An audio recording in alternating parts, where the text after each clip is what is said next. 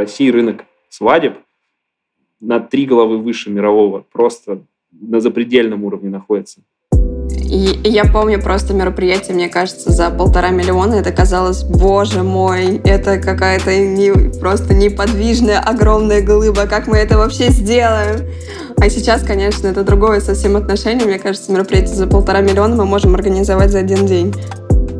А мы стараемся делать мероприятия для людей, для таких, какие они есть. Вот ты такой человек, будь собой, не надо быть другим человеком, будь собой. И тогда всем на этом мероприятии будет комфортно, потому что они тебя увидят настоящим. А, если ты хороший человек, всем будет комфортно. В этом, в этом абсолютная правда, что мне кажется, мы просто такие люди. Ну, то есть а, то, что действительно нас отличает от большинства э, э, свадебных агентств, что мы находимся в постоянном движении. Всем привет! С вами Настя Егорова и мой подкаст «Выросли стали». Подкаст для тех, кто ищет профессию своей мечты. Выпуск каждый понедельник – и сегодня у меня в гостях основатели агентства Феерик Event and Emotions Артем и Алиса. Феерик – это агентство по организации свадеб и частных мероприятий. Путь от идеи, записанной на салфетке в кафе, до звания лучшего свадебного агентства России Wedding Awards 2019 в выпуске. Артем и Алиса, привет! Привет! Привет, привет! Э, расскажите, пожалуйста, ребят, э, вообще о своем деле, чем вы занимаетесь, кем вы работаете. Кому будет удобнее начать? А, я доверю Алисе, наверное, первое слово. Девушки вперед. Давай, Алис. А, всем привет, меня зовут Алиса, и я один из основателей ивент-агентства Feric Event and Emotions. Я являюсь креативным директором а, мы занимаемся ивентами разного формата, в большей степени частным ивентом, но и не только. Вот, может быть, Артем, что ты что-то добавишь? А, да, меня зовут Артем, всем привет. А, собственно, мы с Алисой э, семейная пара, мы муж с женой. А, угу. Добавлю я вот это. А так, с точки зрения того, кто, кто я, что я, я софаундер ивент-агентства Феерик. Мы начинали как сначала свадебное агентство, а сейчас э, уже расширяемся по поводу своей специализации. Можем наверное, сказать, что мы уже ивент-агентство, которое занимается разными ивентами, но, конечно, пока большая часть нашего портфолио частная. Вот.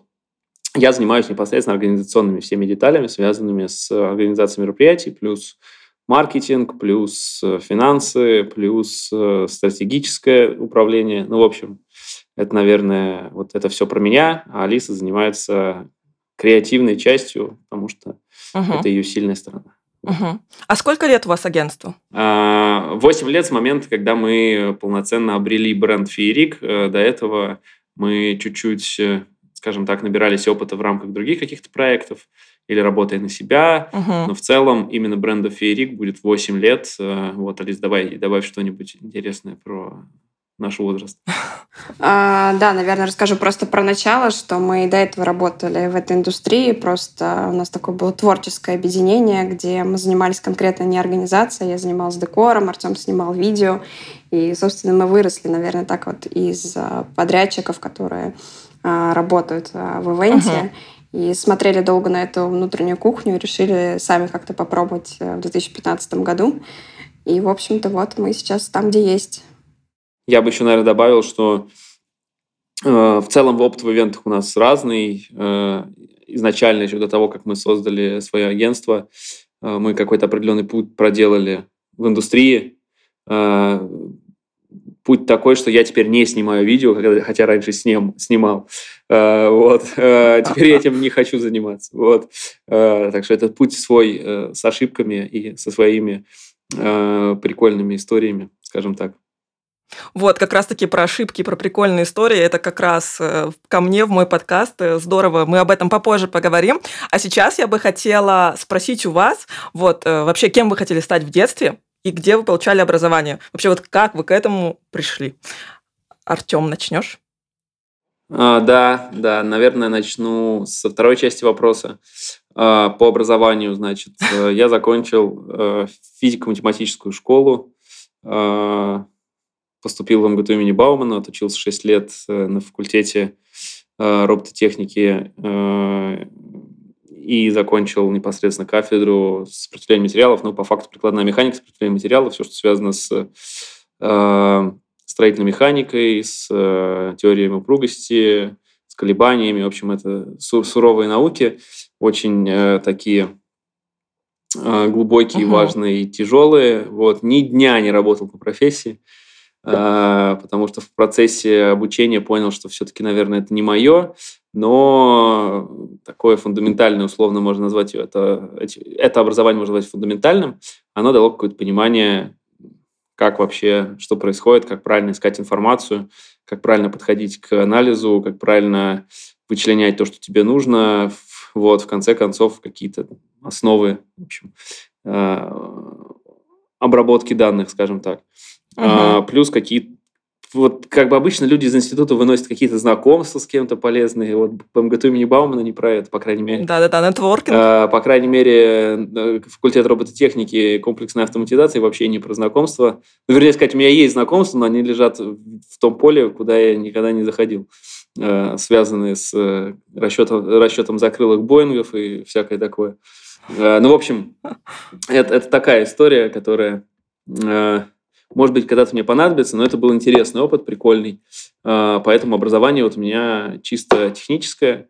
Я после института 4 года работал в крупной американской компании, которая занималась э, э, медициной. Угу. И что ты там делал? А, начинал с интерна, потом был э, проект-менеджером, потом работал инженером. То есть я, я проходил почти полный комплекс работы с крупным медицинским оборудованием, компания General Electric, GE Healthcare, э, должен был дальше идти в модальность, работать с конкретными уже непосредственно большими э, медицинскими аппаратами, ну, по, связанными с ангиографией.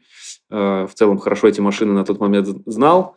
И как-то получилось, что именно тут меня настигли ивенты, я со спокойной душой уволился. Э, и больше этим не занимаюсь. Но, в общем, бэкграунд у меня технически достаточно э, глубокий, но при этом я уже ничего не помню. Э, и так, только какие-то опять-таки интересные, прикольные истории. И этот опыт, который я получил, он как раз-таки мне очень сильно помог в работе со своим брендом, с построением, со стратегическим мышлением, с подходом с клиентами, вообще в целом с проект-менеджментом, потому что э, все равно заложили определенные умения какие-то, которые э, на, на ивент-рынке нечисты. Вот. Э, и я это uh-huh. каким-то образом правильно переупаковал, переупаковал под свой, э, под, под, под свой подход, и наш бизнес э, э, мы усилили, наверное, этими вещами. Вот. Uh-huh. На этом я заканчиваю свой долгий спич и передаю слово Алисе. Да, я, а я начну с э, первой части. Там было про детство что-то. Ага, да. А, в детстве я мечтала стать балериной. Вообще, в целом, сколько себя помню по жизни, а, мне всегда очень нравились творческие профессии. Как-то родители меня видели в этом. Я вообще выросла в такой творческой семье. У меня папа занимается тоже творчеством. Uh-huh. Вот, поэтому отчасти моя судьба как-то была, мне кажется, предопределена. А, и балерина мне не разрешила стать мама, потому что сказала, что это невыносимый труд. Хотя папа был готов уже, даже меня записал там в какое-то в училище, на кастинге, которые отбирали девочек. Вот, хотя все говорили, что у меня были вполне данные для этого, но, в общем, мама была категорически против. Угу.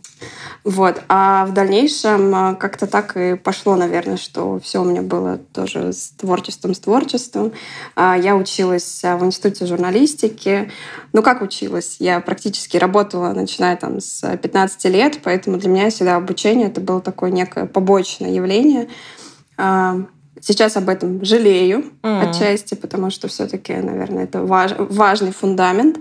А, но а, зато у меня был такой очень активный бэкграунд, где я только не попробовала себя и помогала э, стилистам на съемках разных. Э, там мы собирали звезд угу. э, на всякие красные дорожки. Э, и в пиар-агентстве поработала. В общем, пыталась себя найти наверное, на протяжении какого-то длительного пути пока случайно не забрела в ивенты, но мы уже на тот момент были вместе с Тёмой. Uh-huh. И как-то так получилось, что э, одна из знакомых, сказала, слушай, у меня свадьба, а не можешь помочь э, там вот нужно что-то придумать, оформить арку. Это был какой-то далекий 2012 или 2013 год. Uh-huh. И с учетом того, что э, это были сложные времена, и нужно было как-то что-то крутиться, э, где-то нужно было что-то подзаработать, я говорю, ну да, конечно, давай что-нибудь придумаем. Ну, в общем-то, так и получилось, что здесь помогла, потом еще кто-то позвал, потом я познакомилась, стала рассылать э, в разные агентства о том, что возьмите меня на работу, хочу работать декоратором у вас. Вот. А, ну, вот так, в общем-то, и пришли к этому, что на разных проектах, и в итоге Угу. Результат таков. Так, правильно я поняла, что вы сначала встретились друг с другом, а потом вместе вошли в ивент-сферу, правильно? Да, да. Да, мы знакомы с 2009 года, с 2011 года мы встречаемся, были парой, а ивентами начали заниматься, наверное, с 13 по каким-то по отдельности. Я тогда еще работал как раз-таки в Хелске, мне особо не было нужды в ивентах. И мне было просто интересно снимать uh-huh. видео. Я что-то там где-то снимал, и пару раз на свадьбе забрела Алиса, начала в этом направлении двигаться. А поженились мы в шестнадцатом году, когда агентство уже существовало. А, поэтому у нас такой нестандартный путь агентства, именно если мы свадебные рассматриваем, обычно люди сначала женятся, а потом такие, о, вау, это так прекрасно, давай тоже делать свадьбу. Ну, в общем, да, это да. самый, э, возможно, э, яркий миф, который существует. Вот. Не всем нужно после свадьбы заниматься свадьбами. Как бы, это не обязательно. А, Мне кажется, что это обычно просто бич невест, которые побывали а, в роли невесты на свадьбе, и они так э, одуш... одухотворены вообще этим процессом, что им кажется, что это просто работа мечты, жить всегда в празднике. Хотя, конечно, работа это не праздника. так. Это... Да, да, да. Да, я по поводу того, кем я мечтал стать в детстве, я, честно говоря, у меня не было цели никакой. Вот. Цели в этой части э, какой-то конкретной, кем бы я хотел стать, у меня вот прям не могу даже вспомнить, на каком этапе у меня, от, как когда я был маленький, у меня были какие-то мысли, условно, в пять лет я хотел стать спецагентом, uh-huh. а потом в какой-то момент у меня не было никаких особых э, пожеланий по поводу своего будущего. Э, и, видимо, я вошел в какой-то поток и был готов к тому, что э, придется экспериментировать и э, импровизировать на месте. Ну вот, собственно, э, как я всегда говорю, мы в свадебном бизнесе оказались случайно. Вот. вот мне вот очень интересен этот момент, когда ты увольняешься с работы, ты проработал на хорошей компании 4 года, стабильная зарплата, хорошая, прям у тебя там ответственность, и звучит как классно. Как ты решил уйти вот э, от этой стабильности в ивент-сферу? Вообще вот этот момент, когда ты пишешь заявление, может быть, у тебя уже какие-то там были связи, может, ты понимал уже э, какой-то набросок там на год ивентов. Вообще вот расскажи вот именно про этот момент, когда ты уходишь с работы. На самом деле не было никаких э, сожалений, никаких мыслей о том, что делать так не надо, потому что планомерно к этому подошли. А, я уволился, наверное, уже тогда, когда было понятно, что мне ивент денег приносит больше, чем основная работа. И uh-huh. в силу, я, я думаю, что в силу склада математи- физико-математического ума я сначала подстрелил uh-huh. соломку и только потом э, прыгнул. А, глобально вообще никаких сожалений не было. Я пришел одним днем, написал заявление, сказал, все, до свидания. А, менеджер uh-huh. мой, с, с, э, Светлана Григорьевна, как сейчас помню, просто задала вопрос, мне надо пытаться типа это обсуждать? Я сказал, нет, не надо, и все. Больше ни одной uh-huh. коммуникации на тему моего увольнения. Две недели я еще проработал, э, ну, как по э, законодательству, и просто uh-huh. пришел с HR, с HR на последний разговор пришел, э, спросили, почему ухожу, я говорю, да, у меня свой бизнес стартует хорошо, мне, если честно, я получил от GE все, что хотел, Э, за исключением денег. Э, поэтому, поэтому до свидания. Ну, э, скажем так, это были еще чуть-чуть другие времена относительно того, что сейчас, да, в 2012, 13, 14, 15 и 16 годах как бы был значительно спокойней, и работа в международной компании – это как бы крутой старт карьеры, когда тебе 22 года, и ты уже как бы работаешь и развиваешься в, в классной компании, но поработав там за 4 года, как бы основу и логику российских дочек крупных американских компаний я выучил отлично. Большое количество интернов делает 90% работы. Вот. И не особо прикольно в этом задерживаться. И как бы я уходил уже не интерном далеко, но все равно перераспределение нагрузки очень своеобразное. Uh-huh. И как бы, бороться с ветряными вельницами в мою задачу не входило, и я начал двигаться с точки зрения там, нашего с Алисой э, бренда, нашего бизнеса. Поэтому uh-huh. у нас был план, и мы его придерживались. Здорово. Но я тут, наверное, еще добавлю о том, что просто было очень много командировок у Темы, и если до какого-то момента это было еще все возможно совмещать, с нашей второй деятельностью, uh-huh. собственно. А в какой-то момент это просто перестало быть таковым, потому что проекты росли, объем задач рос, и мы уже поняли, что просто не вывозим физически, uh-huh. чтобы Тёма работал на меня, потому что ложилась основная часть задачи, и я занималась и, и организацией, и каким-то декором, и креативом, и, в общем, наверное, это была такая финальная точка, когда мы решили, что все, надо выбирать. Мы когда поняли, что как бы условно как бы относительно текущего уровня это звучит забавно, когда мы поняли, что поперло, э, мы, я так, как бы, суть моей работы заключалась в том, что я ездил по России, когда работал в GE, я ездил по России, по абсолютно разным городам, по крупным, по маленьким, по селам, и мы, э, скажем так, э, занимались полным циклом инсталляции крупных медицинских аппаратов. МРТ, КТ, ангиография, крупные uh-huh. рентгены и так далее. Я занимался непосредственно ангиографией. Ангиография – это ну, супер простыми словами, это видеорентген. Вот. Uh-huh. И, и как бы это супер сложный аппарат, и мы занимались там и обучением персонала на нем и так далее, и так далее. И эти командировки, они иногда бывали там 5 дней, иногда я мог уехать на 14 дней и не, не присутствовать в Москве. И у нас работа была в целом home-based из-за того, что у нас много командировок, а, у нас нагрузка, когда мы в Москве, uh-huh. не каждый день была. И это была прелесть этой работы. Нам было очень легко стартовать в свадебном бизнесе, потому что э, летом э, у нас, например, практически там одним летом у нас практически не было глобальных командировок. Мы были в Москве, и я мог работать один раз в месяц, один день. А зарплата все по полной программе, все как должно работать но я один день в месяц занят, и я могу совершенно спокойно заниматься параллельным бизнесом. Поэтому я благодарен G за то, что у меня была home-based работа, когда не надо ходить в офис, э, тебе платят зарплату, но, правда, потом могут выгнать на 20 дней в Березники куда-нибудь под Пермь. А, но как бы это такой минус небольшой. Поэтому, когда мы поняли, что все уже невозможно повесить все на Алису, я и, и принял решение, что я из GE ухожу, и дальше мы вместе э, ковыряемся с ивентами. Угу.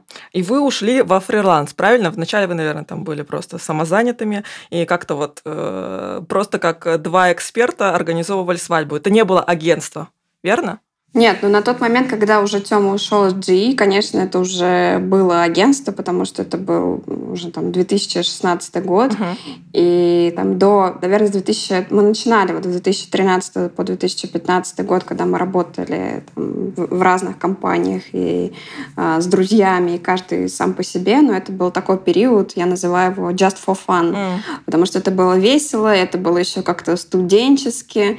А, не так сильно серьезно. А вот с 2015 года это действительно уже стал бренд Феерик. Мы уже начали развивать агентство и идти уже степ-бай-степ, выстраивать э, структуру, искать клиентов и думать вообще, что делать с этим дальше. Угу. А вы помните, сколько у вас было событий в 2015 а, чисто теоретически. Ну, это имеется в виду свадеб. Чисто теоретически, конечно, я мог бы сейчас жесткий диск быстро найти, посмотреть.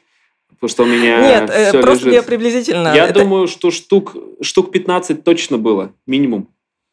А, на тот момент точно. А, а сейчас в год? А сейчас, ну, скажем так, а, раньше я бы хвастался количеством проектов в целом в силу неопытности ведения бизнеса, а сейчас угу. оборот надо смотреть, а не количество. Поэтому как бы тут дело в другом. Проектов сейчас много. Проектов у нас угу. в прошлом году было 30 э, штук. 31. Ну, в общем, uh-huh. либо 30, либо 31. Они по объему абсолютно другие. Если раньше нам, нам было сложно делать... Э, ну, как сложно? Это же опыт. Ты начинаешь, тебе все сложно. Uh-huh. И вот так вот по ступенечке, по ступенечке делаешь. То, что э, для нас сейчас сложно, 8 лет назад для нас было не то, что сложно, невыполнимо. Поэтому э, это такой долгая лесенка вверх. И, я помню просто мероприятие, мне кажется, за полтора миллиона. Это казалось, боже мой, это какая-то не, просто неподвижная огромная глыба. Как мы это вообще сделаем? А сейчас, конечно, это другое совсем отношение. Мне кажется, мероприятие за полтора миллиона мы можем организовать за один день. Ничего себе. По факту. Ну да, начиная от того, что, скорее всего, мы такие проекты уже не берем в целом с таким бюджетом, просто потому что это э, лиш... вот. лишено а, а, финансового смысла для агентства. Ну, то есть для, нам этот проект uh-huh. много трудозатрат, а в итоге мы как бы еще и в минус отработаем, получится. А, поэтому, uh-huh. ну, жизнь изменилась, деньги изменились, а, тут много нюансов на это все повлияло. Просто то, что 8 лет назад было полтора миллиона, сейчас это другие деньги. А, вот. Uh-huh. А, что-то я хотел добавить по поводу по поводу вопроса. Уже, уже, не, уже не вспомню. В общем, проектов было много, вот, подытоживая. На тот момент нам казалось, что это очень много. Тут же вопрос, с чем сравнивать. Сейчас, наверное, мы бы на это по-другому посмотрели. Но это было всегда э, с самого начала, как только мы бренд основали наш, это всегда была работа агентства, не как там э, условно фрилансеров с точки зрения экспертности, да. Нет, мы сразу работали как агентство, просто uh-huh. тогда, тогда нас было двое, и потом к нам добавилась Марго. Вот. Марго, и нас стало трое uh-huh. в, в конце 2015 года как раз. Э, нас стало трое, э, и мы очень долго работали втроем, то, например, сейчас нас уже 10 человек в команде, и как бы мы сильно разрослись, и для агентства вообще в целом, занимающегося частным ивентом, 10 человек в штате, это, ну, такого не бывает. Э, такое бывает только в агентствах, которые занимаются непосредственно корпоративкой, крупной, крупными брендами, ивентами, где нужно держать бренд-менеджеров, которые занимаются лид, групп лидов и так далее, хед-лидов разных. Вот, поэтому э, тут так, так, так, так, такой нюанс, что э, в любом случае мы всегда к этому относились серьезно. Это никогда не было э, хобби. Угу. Это никогда не было хобби. Хобби. Да. Это как раз... Круто. Тот, это а тот... кто придумал название? А я сейчас просто добавлю еще. Это как раз по поводу хобби. Это, э, по поводу хобби это как раз тот самый бич, который преследует индустрию частного ивента. А, у нас как бы 95% рынка – это люди, для которых это хобби. А, это не бизнес, это хобби. И в этом большая проблема uh-huh. именно для индустрии. А, кто придумал название, я даже знаю, я помню, где мы его придумали. Мы его придумали, э, когда, uh-huh. когда были еще, еще на тот момент, мне кажется, даже студентами э, в, в кофехаусе на Китайгородском проезде. Uh-huh. Был, был раньше кофехаус, мы сидели там, что-то болтали, придумывали название для объединения, которое будет заниматься ивентами, но мы не будем называться агентством, потому что мы не такие люди. У нас будет объединение, где у нас будет объединение, где каждый круто делает свою работу, и мы при этом не будем брать агентскую комиссию, мы будем просто каждый зарабатывать свой гонорар. Короче, у нас были какие-то э, такие наивные мечты о том, как в идеале должно все это выглядеть. И мы как-то пришли к тому, что у нас появилось название «Феерик». Название, кстати, придумывалось э, без меня, без моего участия вообще, потому что у нас было еще два наших друга, которые ага. активно тоже участвовали в этом проекте, и вот они вместе с Тёмой. А, я была в том месте, но я как-то очень так э, отстраненно к этому относилась. То есть, э, да, классно, но, в общем, не было это еще на тот момент все сильно серьезно, и как-то вот ребята сели и придумали, поэтому так оно и прижилось. Да, оно прижилось, ну, как бы, как только нас не называли, нас, ну, как бы, по-разному. Конечно, сейчас это, наверное, смешно. Там, я, я как сейчас помню, все писали названия на салфеточках. Ага. А, и, конечно, сейчас, когда э, все платят большие деньги за то, чтобы придумать классный нейминг, чтобы это запоминалось, чтобы это было легко, чтобы это было звучно, то мы такие, ну, будет вот так. В общем, так и поплыли с этим названием. Ну да, если мы сейчас придем к ребятам, которые, к ребятам, которые занимаются э, брендингом и копирайтингом, и скажем, придумайте нам название, нас вот, типа, вот у нас есть название Феерик, они, конечно, нам скажут, что мы дураки, оно ну, плохо э, произносится, сложно запоминается, тяжело пишется. Ну, в общем, сложно читается, все... Э, сложно там, читается. Там, там комбо, там собрано, там собрано комбо неудачных решений, но нам в целом похер максимально. У нас будет э, такое название всегда, мы от нее никогда не уйдем, просто потому что это э, дань нашей небольшой истории, которая есть. Э, угу. и, будет, и будет вот так. Ну, уже 8 лет, так что я думаю, уже поздно что-либо менять. Вас уже все знают и все помнят именно как феерик. Ну, будем надеяться. Да, да. Слушай, Артем, ты начал вот до моего вопроса про название интересную мысль говорить про то, что люди, которые относятся к этому делу как хобби, да, я так, я как представляю этих людей, которые ведут свои странички в Инстаграм, которые, скорее всего, занимаются этим э, единолично, да, и подбирают команду, быстро там собирают, да, э, вот эти люди как-то влияют на сферу, я так по, по твоей интонации я поняла, что не в лучшую сторону. Расскажи, пожалуйста, это вообще э, являются ли они вашими конкурентами и как они влияют на сферу? Ну, конкуренция преувеличена. Конкуренции не существует, особенно в частном ивенте. Ну, это мое мнение. Она может не совпадать э, с реальностью абсолютно, но мое мнение, что конкуренция, uh-huh. конкуренция на рынке, где ежемесяц, ежегодно в Москве 100 тысяч браков заключается, а, а агентств там тысяча, какая может быть конкуренция? Там каждому агентству по тысяче клиентов э, и то. Ну, условно, это просто условно. Это uh-huh. не, э, рынок пустой с точки зрения конкуренции. Конкуренции глобально никакой нет, на мой взгляд. А, они негативно влияют, на мой взгляд, опять-таки, на рынок с точки зрения того, что это не воспринимается серьезной профессией. Вот все.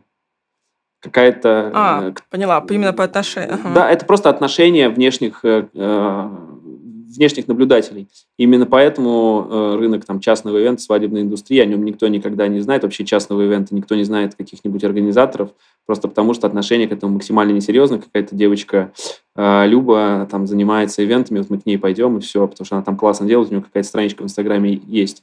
А наша стратегия заключается в том, чтобы сделать из этого э, крутой продукт, чтобы люди, ну как люди, у нас целевая аудитория все-таки девочки в большей степени, да, чтобы девочка в 20, uh-huh. в 20, 22, 24 года, ей еще никто предложение не делал, у нее там молодой человек есть, она знает, что существует феерик, и она знает, что когда ей сделают предложение, она хотя бы обратится, просто пообщаться. Все. Вот задача. А, и это как бы стратегическая э, наша позиция. Э, сложно выполнимая, понятно, но мы стараемся как бы вот в этом направлении двигаться, чтобы это было чтобы это было бизнесом, потому что у нас э, а, агентства брендов, которые работают и делают бизнес, очень мало, которые прям реально понимают, что uh-huh. делают, выстраивают маркетинг, работают с SMM, э, ведут финансовое планирование, понимают, на что они тратят деньги, привлекают внешние, внешних подрядчиков для реализации каких-то задач. И плюс э, таким образом мы хотим, чтобы о нас знали вне индустрии. Нам знание о нас в индустрии ничего не дает. Оно не, не приносит нам клиентов, uh-huh. оно оно только почесывает э, ЧСВ чуть-чуть, какие мы классные там, да, и так далее. А нам хочется, чтобы о нас знали люди извне, чтобы были э, там э, крутые продукты, продукты в каких-нибудь стартапах, которые такие, блин, вот ребята круто делают, очень классные, очень классный системный подход. И у нас аудитория такая, то есть как бы мы к этой аудитории тянемся, к созидающей, к людям, которые осознан, угу. осознанные шаги делают с точки зрения и бизнеса, и там, своего выбора в абсолютно разных категориях жизни. Угу.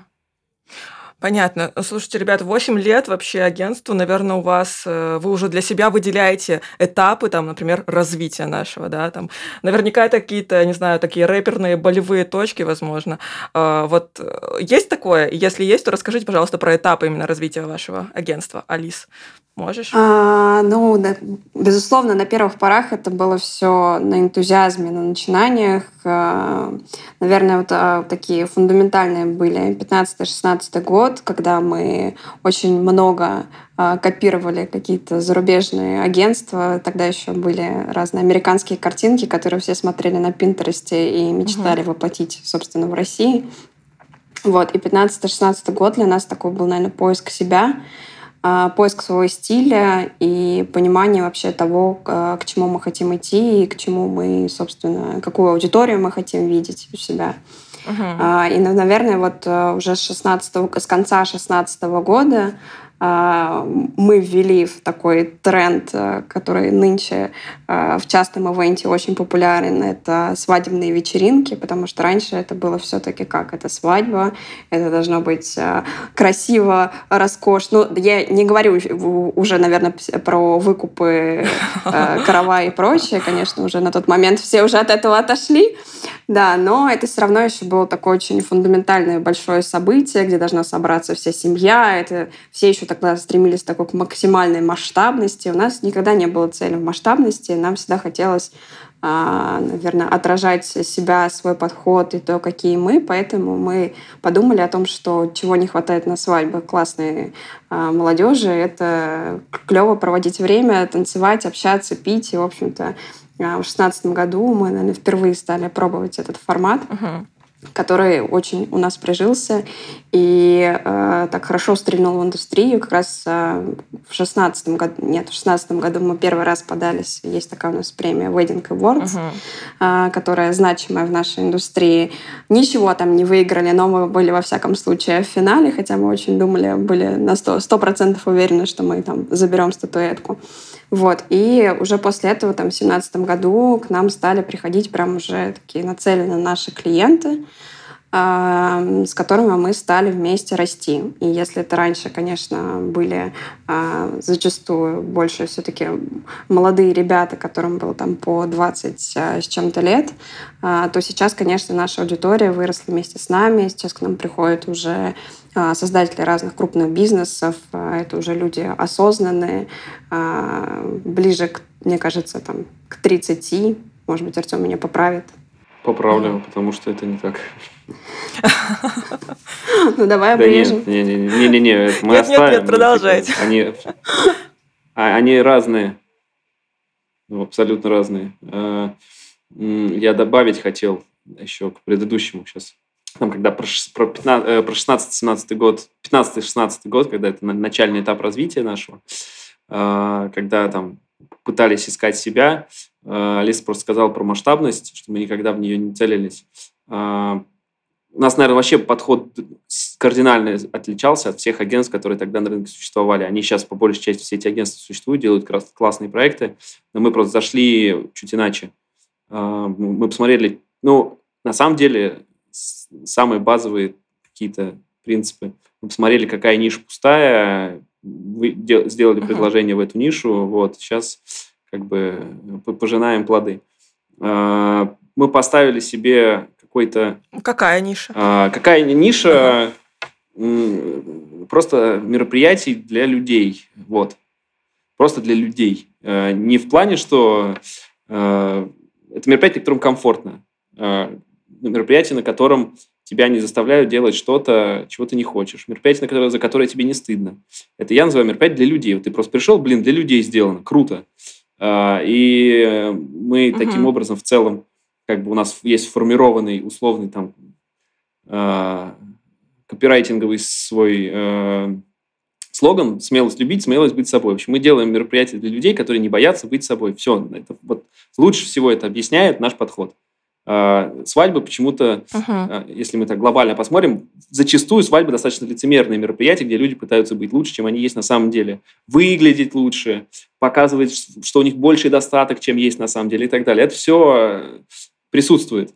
А мы стараемся делать мероприятия для людей, для таких, какие они есть. Вот ты такой человек, будь собой, не надо быть другим человеком, будь собой. И тогда всем на этом мероприятии будет комфортно, потому что они тебя увидят настоящего. А, если ты хороший человек, всем будет комфортно. Вот. Это мы вырежем. Нет, это мы оставим и вставим начало. Но, но, но, но логика, логи, логика очень простая. Помимо всего э, того, чем обрастает бренд, да, это там визуальный наш стиль, какие-то прикольные решения с точки зрения инсталляции, mm-hmm. какие-то креативные, какое-то креативное наполнение. Мысль-то очень простая. Будьте собой, не надо бояться быть собой. Как хотите, так и делайте. Никаких правил не существует. Вам кто, ну, кто-то кому-то когда-то сказал, как должна выглядеть свадьба, и в это все поверили. Кто это сказал, почему?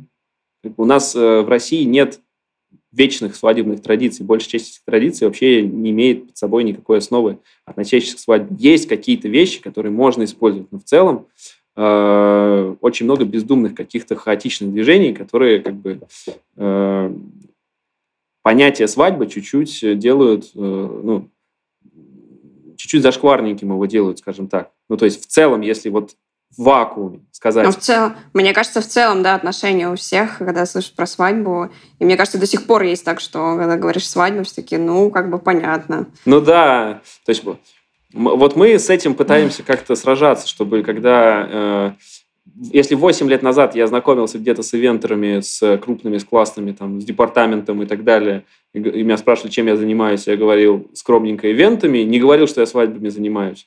А сейчас я с кем бы ни познакомился, uh-huh. скажу, а я, я занимаюсь свадьбами, делаю вообще отлетевшие свадьбы.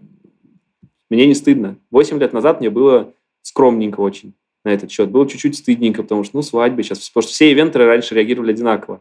Ты общаешься с каким-нибудь э, э, менеджером крупного ивент-агентства, он тебя спрашивает, чем ты занимаешься, ты говоришь, свадьбами, он такой, а, понятно. Вот. А хотя те проекты, которые там у нас на рынке реализуют другие агентства, которые реализуем мы, мы там фору дадим миру вообще глобальную, потому что в России рынок свадеб на три головы выше мирового, просто на запредельном уровне находится. Неожиданно. Просто на запредельном уровне именно подхода находится. Это опять-таки связано с тем же, э, с чем связано, например, широко и круто развитая э, э, круто развитый рынок банковского сектора. У нас почему самые крутые приложения банковские? Потому что рынок, uh-huh. потому что Потому что сферы не было. Она с нуля создана. Она создана с нуля и сразу современная. Свадебной сферы в России не было. Ее создали с нуля. И она передовая. Просто, просто уровень сервиса, уровень визуальных решений. Все на максимально, ну, типа, на очень крутом уровне по, по миру сделано. И рано или поздно все эти специалисты пойдут делать ивенты всему миру. Ну, то есть я имею в виду российские. И это супер, это супер круто, но почему-то, как и очень многое другое, не ценится там, где мы живем. Угу. Вот. Али, Алиса, продолжай свой рассказ. Ты остановилась на 2019-м. По-моему. Да. Да, а, ну, наверное, такой был ключевой для нас 2019 год, когда мы там победили премии, стали лучшим свадебным агентством России. А, и вот пытаемся держать марку с тех пор, а, себя улучшать. И, конечно, сейчас мы уже занимаемся, как Артем уже говорил в начале, не только свадебными ивентами, пробуем выходить уже за рамки и пытаемся развиваться ну, и в каких-то других а, смежных угу. областях. Ну, это краткая история. Да, да, это краткая история. Не, но глобально, глобально Алиса все правильно сказала. У нас был э, период поиска себя. Это, наверное, э, первые два года мы не могли понять вообще, в чем наша сильная uh сторона. Потом мы ее нашли. Э, и и как-то все завертелось, закрутилось. Э, э, в 2019 году у нас был классный сезон. Мы в начале 2020 выиграли премию «Лучшее агентство России». А потом случился ковид, э, потом то все пятое, десятое. Как бы в целом после 2020 года у нас стабильно идет рост с точки зрения объемов, оборотов и так далее. Я бы сказал, что у нас сейчас идет период накопления. Вот. Э, если можно так сказать, у нас был старт поиск себя, сейчас период накопления. То есть мы еще работаем на свою зачетку, условно говоря. У нас еще не случился момент, когда зачетка начинает работать на нас. И я надеюсь, я, я максимально оттягиваю этот момент, потому что я не хочу останавливаться. Как только начинает зачетка работать на нас, значит, все, мы пошли вниз. А, у нас цель накапливать свой потенциал дальше и выше и выше. Вот. А, а достигаем мы это, наверное, следующим образом, что мы стараемся не замыкаться на только свадебных мероприятиях, мы пытаемся uh-huh. расширяться, постоянно двигаться, набирать команду, двигаться в разных направлениях. Ну, в общем, постоянный рост, чтобы мы, мы двигаемся, короче говоря, вот постоянно двигаемся. Э, поэтому это второй этап, можно назвать накопление, движение, рост, развитие, как угодно. Э, но Алиса, мне кажется, правильно сказала с точки зрения этапов. Да, ну и, наверное, с, с этой точки зрения, что мы не боимся искать, внедрять, и э, действительно, наверное, что позволяет нам постоянно э, совершенствоваться, что мы такие не зазнайки, которые решили, что все, мы супер профи, и у нас классная команда, классные клиенты, классные проекты. И вот теперь как-то все должно само крутиться. То есть мы постоянно, по-прежнему, мне кажется, в таком поиске, но уже просто чуть, чуть другом направлении, внутри, внутри команды, там, сервисы, э, развитие, э, стилистика, в общем, какие-то новые истории, которые можно внедрять в эту индустрию. Угу. Все верно. Вот мне просто кажется, что это вот у вас такое сейчас состояние, и оно, в принципе, ну, всегда будет масштабироваться только. А, я не представляю момент, когда, как сказал Артем, зачетка будет работать на вас. Вот, Артем, как ты себе это представляешь? Вот что должно произойти? Какое твое самоощущение в твоей профессии, в твоем деле должно быть, когда вот зачетка стала работать на тебя? Мне просто кажется, что это у вас такой стиль жизни, стиль вашей компании, что оно всегда так будет. Ну, тут по-разному, тут в зависимости от того, когда нам, когда мы устанем, когда нам надоест. Э, э, момент, когда зачетка начнет работать на нас, э, я не знаю, это, наверное, мы сделаем какой-нибудь огромный показ для какого-нибудь модного дома. Вот после этого я уверен, что можно особо сильно не заморачиваться с поиском клиентов. Они сами будут тебя находить. Ну вот, как будто бы там, там, начнутся, там начнутся другие этапы, другие Да, я понимаю, но я имею в виду, я, я имею в виду, что типа в, в этом формате как бы э, будет меньше проблем. И не... Да нет, э, в этом, в этом абсолютная правда, что мне кажется, мы просто такие люди. Ну, то есть э, то, что действительно нас отличает от большинства э, с, свадебных агентств, что мы находимся в постоянном движении. Uh-huh. То есть мы, мы такие не, не сидим на месте, и это нас э, сильно отличает и что-то привносит в нашу работу такого, чего нет у других. Но, но тут, тут, наверное, я добавлю это все потому, что как бы мы к этому относимся как к бизнесу. Это источник нашего дохода, источник уровня нашей жизни. То есть, если бы я был э, женой богатого мужчины и попросил денег э, на то, чтобы заниматься свадьбой, мне было бы все равно. Мне бы было все равно, один у меня проект в год, 25 у меня проектов в год, как мое агентство называется, есть ли у меня SMM, нет ли у меня SMM. Я бы такой, ну, в этом году не получилось. Посмотрим, что будет в следующем. Ну, то есть угу. мы изначально, э, то есть если по простыми словами, мы находимся всегда в, в формате борьбы за выживание. Ну, как бы при том, что как бы, звучит очень грозно, вот, но э, на самом деле Понятно. Как бы, для нас для нас это работа. Для нас это не прикольно посидеть с девочками, обсудить, э, что я свадьбами занимаюсь. А для меня это работа. Я прихожу в офис, там что-то делаю.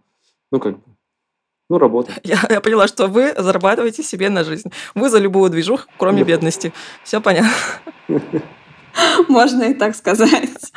Э, есть э, как бы три составляющих, как я поняла, да, вот вообще в вашей профессии. Это, там, например, вы, э, ваши клиенты и ваши мероприятия. И наверняка вы являетесь отражением ваших мероприятий или мероприятий вашим отражением. И клиенты тоже как-то приходят к вам соответствующие. Ну и вы уже говорили об этом, что, что Алиса сказала, что вот мы стали делать мероприятия такие, какие мы. Артем говорил, что к нам идут вот такие вот люди, которые понимают и, там наши ценности ценности, какие-то наши идеи. Вот. И мне бы хотелось сейчас э, четко как-то оформить, вот какие именно у вас мероприятия, как вы это сейчас понимаете, да, как вы это видите, и какие к вам приходят клиенты. Давай, Лиз. Давай ты. А, ну ладно. А, э, к нам приходят люди, которые не боятся э, делать то, что им на текущий момент кажется важным, значимым, то, что они любят, к нам приходят люди, которые не боятся экспериментировать. К нам приходят люди, которые не боятся в чем-то показаться смешными, нелепыми, а, может быть, странными.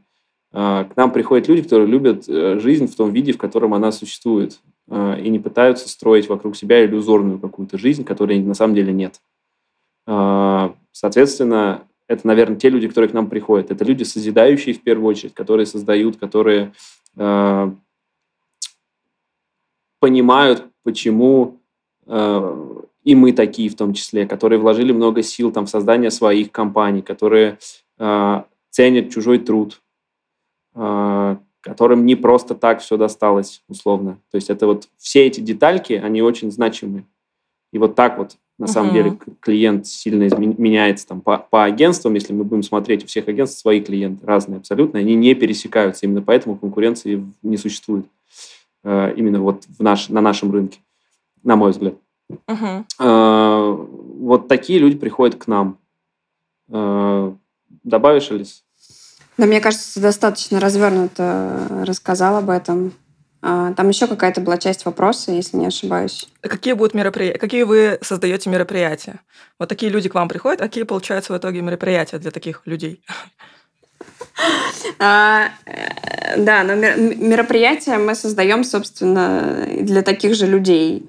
Это зачастую смелые мероприятия, а, открытые, про людей, а, для гостей, как Артем сказал, что мероприятие для людей, чтобы люди могли классно пообщаться, пообниматься. И сейчас э, вообще пошло какая-то новая тенденция, угу. как говорится, что а, мы делаем душевное мероприятие. Это такой новый тренд. Мне кажется, что этот тренд у нас был всегда, потому что для нас это было всегда важно. Да, круто делать э, какие-то а, концепты, идеи, безусловно, у нас это все присутствует. Но прежде всего это все-таки про, про людей, которые находятся там, и для людей, которые собственно, стоят во главе этого праздника. Ну да, мы, я, если просто, на самом деле, по-простому, мы, как я, как я это вижу, естественно, э, я сейчас скажу то, что, может быть, не соответствует опять действительности, мы просто делаем хорошее мероприятие, все. Какие они внутри, креативные, некреативные, замороченные, не это все это детали, да, все разные. Мы делаем хорошее мероприятие, на котором людям комфортно. Все. Э, и не стараемся, наверное, выдумывать лишнего патетического пафоса разного, который не нужен в этом. Ну вот, вот и все. Я, я, я еще могу, наверное, добавить то, что если там какие-нибудь 16, 17, 18 года люди к нам приходили за ого-го креативом, сейчас у нас тоже разные клиенты есть. И есть клиенты, которым мы делаем какие-то супер интересные, креативные, смелые проекты. Есть люди, которые приходят просто э, на нас, потому что знают, что мы окажем классный сервис, что у нас сильная команда и что мы можем сделать э, офигенный для них праздник, но они абсолютно про другое. Это скорее там про какую-то красивую классику. Мы и такое тоже можем. Поэтому э, здесь у нас такое, мне кажется, мы э, вширь очень сильно ушли. То есть это, если раньше мы такие были очень узко направлены для прям супер определенной категории людей с определенным вкусом, то сейчас у нас э, аудитория абсолютно разная. Да, и там вот мы, мы упоминали про возраст. Если уж говорить про возраст, то тоже э, абсолютно разные, да, сейчас э, мне кажется, что э, большая часть все равно где-то у нас там от 25, э, но у нас есть и супер много классных молодых ребят, которые приходят, и есть и взрослые группы людей, которые тоже хотят чего-то интересного. Мне кажется, здесь вообще ключевое даже не в возрасте, а в желании людей вообще чего-то уникального. Мы предлагаем людям не просто организацию мероприятия, наверное, вот так будет лучше сказать. Мы предлагаем людям experience общий по процессу совместного времяпрепровождения до мероприятия, по раскручиванию общей идеи, по тому, как это все выглядит, по тому, как мы общаемся, по тому, как э, люди раскрываются в процессе. И венцом всего этого, в, скажем, получается мероприятие, на котором они получают обратный э, импульс от пришедших гостей. И этот импульс всегда во много раз больше потраченных uh-huh. эмоций. И именно поэтому это круто. И очень частым является комментарий от ребят, что после мероприятия их волна вот этого импульса несет по жизни долго и заряжает. И сколько бы раз мы не встречались с нашими невестами потом, они такие, блин, каждый раз вспоминаю свадьбу, так тепло становится и так далее. Ну, то есть, как бы, это сложно объяснить. Я до сих пор многие вещи не могу нормально, четко сформулировать, чтобы вот на вопросы конкретно отвечать. Класс. Хорошо, что ты пришел ко мне в подкаст. А, вот. Я еще что хотела спросить. А у вас у вас есть такое мероприятие, которое вы всегда вот э, вспоминаете первым? Или, например, каким-то гордитесь, может? Вот расскажите об этом. Ну, я всеми нашими мероприятиями горжусь, как бы это странно не звучало, но тут разнообразие в последние, там, последние три года сильно, сильно разнообразно стало по проектам.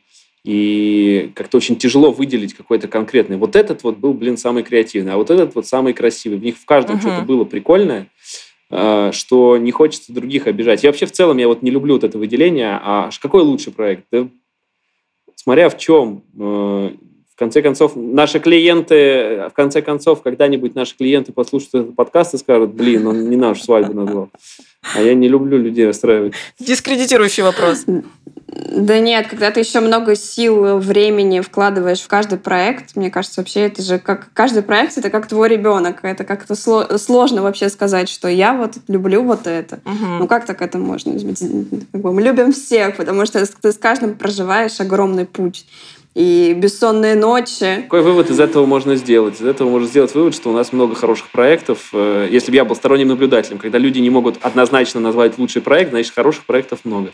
Вот. Э, это вот итог, какой хотелось бы вынести из всего этого.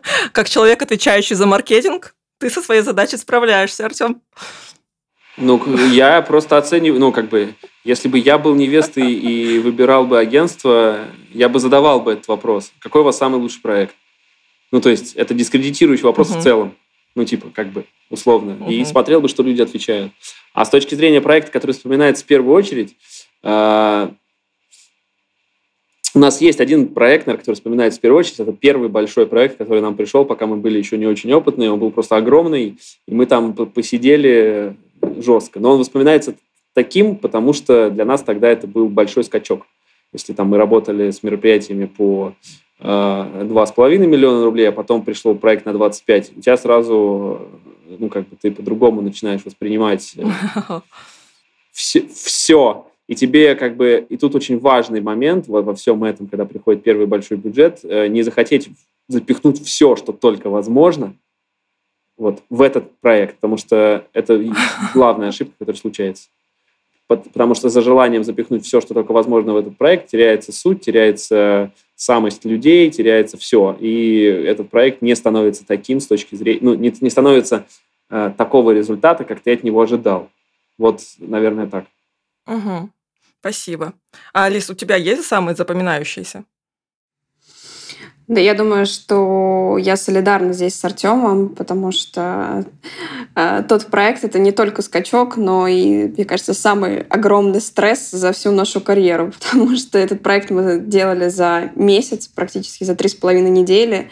Для нас тогда вообще непомерным казалось бюджетом. Угу. И в общем, это и восхищение результатом, который получился, но в то же время я вспоминаю, как мы эти три недели просто не спали, не ели и просто думали, как на скорее бы дожить и прожить этот день. И, ну, конечно, мы довольны остались по итогу всем, все, все то, что мы реализовали.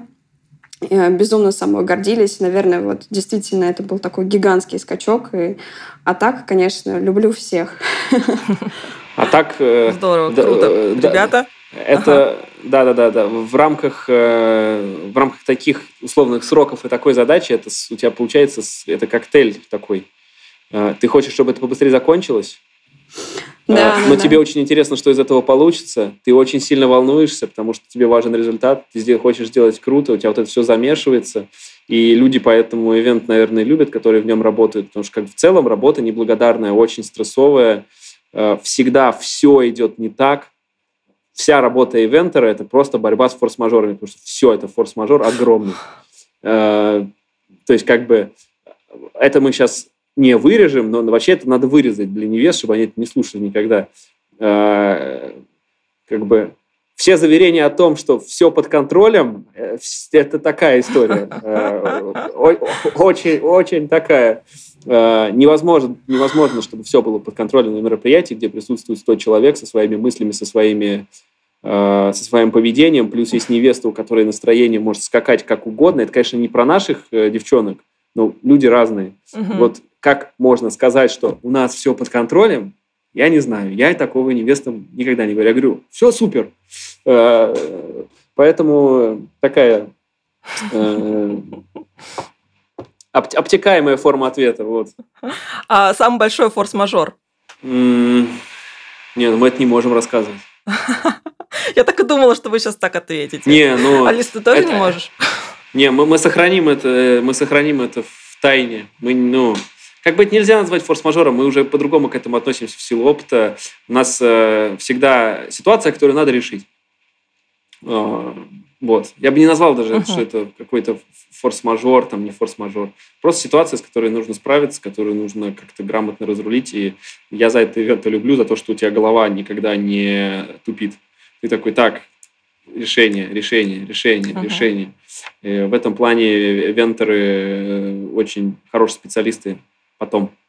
А, можно идти в какие-то смежные области и будешь востребованы просто потому, что а, ты не тупишь. Вот и все. А иногда на многих работах это, этого достаточно. Ага. Вообще просто достаточно просто не тупить. Все. Да нет, просто нет э, возможности на самом деле. А, с учетом того, что у тебя идет мероприятие, тебе нужно какое-то найти очень быстрое решение. А практически на всех мероприятиях бывают ситуации, что что-то может пойти не так. Э, в большом или в маленьком формате, это не важно. И вот эта вот возможность быстро включать мозг, искать решения, э, скооперироваться с командой, это, конечно, очень круто, это очень закаляет, и, наверное, на это все в ивенте и подсаживаются. Потому что это отчасти как такой некий допинг и наркотик, который тебя несет э, дальше по вообще стимулирует в твоей работе, потому что ты постоянно находишься в такой адреналине собранный, максимально собранный. И на адреналине, да, и с э, абсолютно холодной головой можешь подойти и разрулить э, любую ситуацию. Конечно, после ты сидишь и офигеваешь от того, что как вообще это ты все провернул в такой короткий срок и так быстро, и нашел какое-то решение — но в момент, когда это все случается, отключаются вообще любые эмоции, э, паника, стресс, э, не знаю, никаких слез, ты максимально четко там в голове просто прорисовываешь какие-то пути решения этой задачи. А из таких форс-мажоров, mm-hmm. про которые можно рассказать, но у нас э, на одном мероприятии когда гости были не на ужине, а танцевали, у нас стол загорелся, не, не сам там, ну там все сложилось к, к тому, чтобы он загорелся, и мы его там тушили с огнетушителями. На другом мероприятии у нас была зона, где у нас был построенный уличный огромный шатер, полностью задекорированный. Была зона ужина внутри.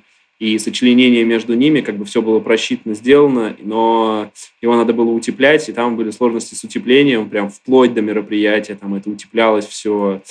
Ну, короче, вот такие детали. Это все техническое, потому что на сложных проектах э, все форс-мажоры связаны с технической частью чаще всего, потому что очень много вещей, которые нет возможности заранее сделать и проверить. Просто потому что это невозможно. То есть ты не можешь сетап за 15 миллионов рублей э, за неделю до мероприятия привести, посмотреть, подходит или нет. Ты э, все максимально готовишь к монтажу в день. И, соответственно, э, все чертежи, все просчеты, все это нужно делать скрупулезно, аккуратно. Но иногда бывают вещи, зависящие от каких-то объективных причин, независящий. Э, когда ты приезжаешь, у тебя все расчерчено, все четко, по плану сделано, все вымерено, и понимаешь, что у тебя все симметрично, а в одном месте труба, которую невозможно обойти. И ты такой, здравствуйте. И начинаешь придумывать, что ты будешь делать с этим. Ну, как бы вот это вот э, мы называем форс-мажором. Угу. Все, ребят, мы движемся к финалу. И сейчас осталось два вопроса, которые я задаю всем, и вам, конечно же, тоже задам. Какая ваша профессиональная мечта? А, наверное, моя профессиональная мечта собрать а, такую команду и создать такой бизнес, который может реализовывать а, проекты абсолютно разных масштабов в России и за пределами России. Мне кажется, я бы очень хотела работать на международных рынках, делать, вероятно, даже не частные проекты. Mm. Самая, наверное, такая мечта из мечт э, какой-нибудь поработать с каким-нибудь э, классным, супер большим брендом, э, сделать что-то такое, что эм, будет греметь на весь мир, но это такие розовые мечты. Ну, а если так приземленно, хочется создать, наверное, такой бизнес, который э, фундаментальный, который э, можно было бы передать дальше э, поколениям, которые uh-huh. бы делали прекрасные, потому что на самом деле у нас прекрасная работа, и это сделаешь счастливыми людей, и я считаю, что это очень круто. Uh-huh. И классно, чтобы этот бизнес мог бы стать семейным. Это было бы очень круто. Да, я подтвержу, наверное, Спасибо. личные слова, что было бы классно, чтобы этот бизнес был семейным чтобы, чтобы этот бизнес был семейным, и его потом можно было бы передать своим детям, и это был бы такого рода эвент-дом э, с многовековой историей, многовековой, как сказал сразу. Вот. Э. А, да, да, напомню, напомню, напомню. Все начиналось в кофехаусе с записки на салфетке. Ну да. И пришли к многовековому. Э. Да. Э, и, и плюс, наверное, хотелось бы э, из таких, не то чтобы мечтает, хотелось бы, чтобы команда была, э, собрать такую команду, которая, э, как бы сказать, чтобы команда вдохновляла других людей на э, работу в нашей индустрии, чтобы люди смотрели на команду и такие, блин, класс, хочется быть такой же командой и также классно делать проекты и работать. Но чтобы вот это большая, большая работа над собой, как над руководителем, uh-huh. над многими деталями. Э, вот хочется собрать и собирать дальше такую команду, которая была бы примером э, для э, тех, кто вдруг внезапно задумается заниматься ивентом и такой, блин, круто, хочу так же. Класс. У вас очень хорошая мечта. И я желаю вам, чтобы все исполнилось. Спасибо. И финальный вопрос. Какой бы вы совет дали сейчас людям, которые только заходят в, э, в эту сферу? Не надо. Все. Не начинай. Слушайте, подождите, пол подкаста, где даже больше, мы говорим о том, какая прекрасная у вас работа, мозг работает, адреналин, все дела, мы команда супер. И потом такие, нет, не надо. Какой-нибудь э, все-таки давайте Да не, мы шутим. Э, дельный совет, э, дельный совет Дельный. Вот слово дельный меня смущает. Меня бездельный. Меня... Давай недельный. Не, не цепляйся к нему. Просто... Бездельный. Любого рода. Короче, мысль следующая. А, если вы решили заниматься ивентами, частными, нечастными, uh-huh. неважно, там, следите за кем-то, смотрите, слушаете, это все классно. Мой совет такой, никого не слушайте, делайте как хотите, делайте то, что вам нравится, и если вы все делаете правильно, у вас все получится. Правильно, что значит правильно, в моем понимании? Это значит так, как кажется правильным вам. Потому что вы делаете это сами. Если вы будете делать все по учебнику, как написано э, по учебнику «Строить бизнес» и так далее, у вас наверняка что-то получится. Но, возможно, это что-то вам не понравится в итоге, потому что вы делали это по учебнику, как э, объясняют другие люди. Делайте, как кажется правильным вам. В какой-то момент вы упретесь в э, потолок, скажем так, в определенных областях развития, когда вы поймете, что ваших внутренних каких-то шагов, сделанных по наитию, уже недостаточно. Ну, тогда пойдете дальше учиться, повышать квалификацию в определенных направлениях. Но до этого момента очень долгая дорога, и вот надо просто идти, как кажется правильным. Делать, что хочешь. И вокруг тебя будут аккумулироваться такие же люди, которые делают э, так же, только в своих бизнесах. По крайней мере, у нас получилось так. Мы когда начали этим заниматься, мы никого не слушали. Как правильно, чего надо делать. Мы такие, вот так хорошо, будем делать так. Потому что нам так казалось. По стечению, по стечению какого-то времени мы поняли, посмотрели на то, что мы сделали, такие, все было правильно. А, выбрана правильная ниша, правильно найдена дырка того, чего нет, правильно предложено. Сейчас, пожалуйста, там, как Алиса говорила, Э, условно, в 2016 году вечеринки свадеб никто не делал, мы начали делать вечеринки, сейчас у каждого свадебного агентства написано в профиле «делаем вечеринки». Мы такие, кайф. Восемь лет назад начали. Э, как бы вот и все. Делайте, что, хочется, но главное, э, ну, просто главное собой быть. Вот для меня это основное. Не пытаться мимикрировать, нужно быть теми, кто вы есть. Вот и все. Угу. Ну, смелыми. Если вы, если вы те, кто вы есть, вы уже смелые. Ну, то есть тут э, вы эти, смелые, эти да. вещи Я связаны. Согласна. Э, вот. Сейчас такое прекрасное время, когда можно быть э, собой. Пока еще. Угу. Здорово, спасибо. На самом деле хороший получился совет. Я сейчас все это переложила на себя. Мне тоже на самом деле помогло. А, спасибо, ребят, вообще, что вы пришли ко мне в подкаст, рассказали свою удивительную историю. Я уверена, что люди, которые это послушают, вдохновятся, сделают для себя какие-то выводы, и это будет действительно полезным. Так что спасибо вам большое. Супер, спасибо тебе большое. Очень приятно познакомиться. Да, спасибо большое. Всем пока-пока. Пока-пока. Пока-пока. Очень здорово, что вы дослушали этот выпуск до конца. Мы с Артемом и с Алисой уже ждем вашу обратную связь. Заходите в телеграм-канал «Выросли стали» и пишите свои комментарии. Также я буду рада лайкам Яндекс Музыки и комментариям в Apple подкасте. Всем спасибо и хорошей рабочей недели. Пока-пока.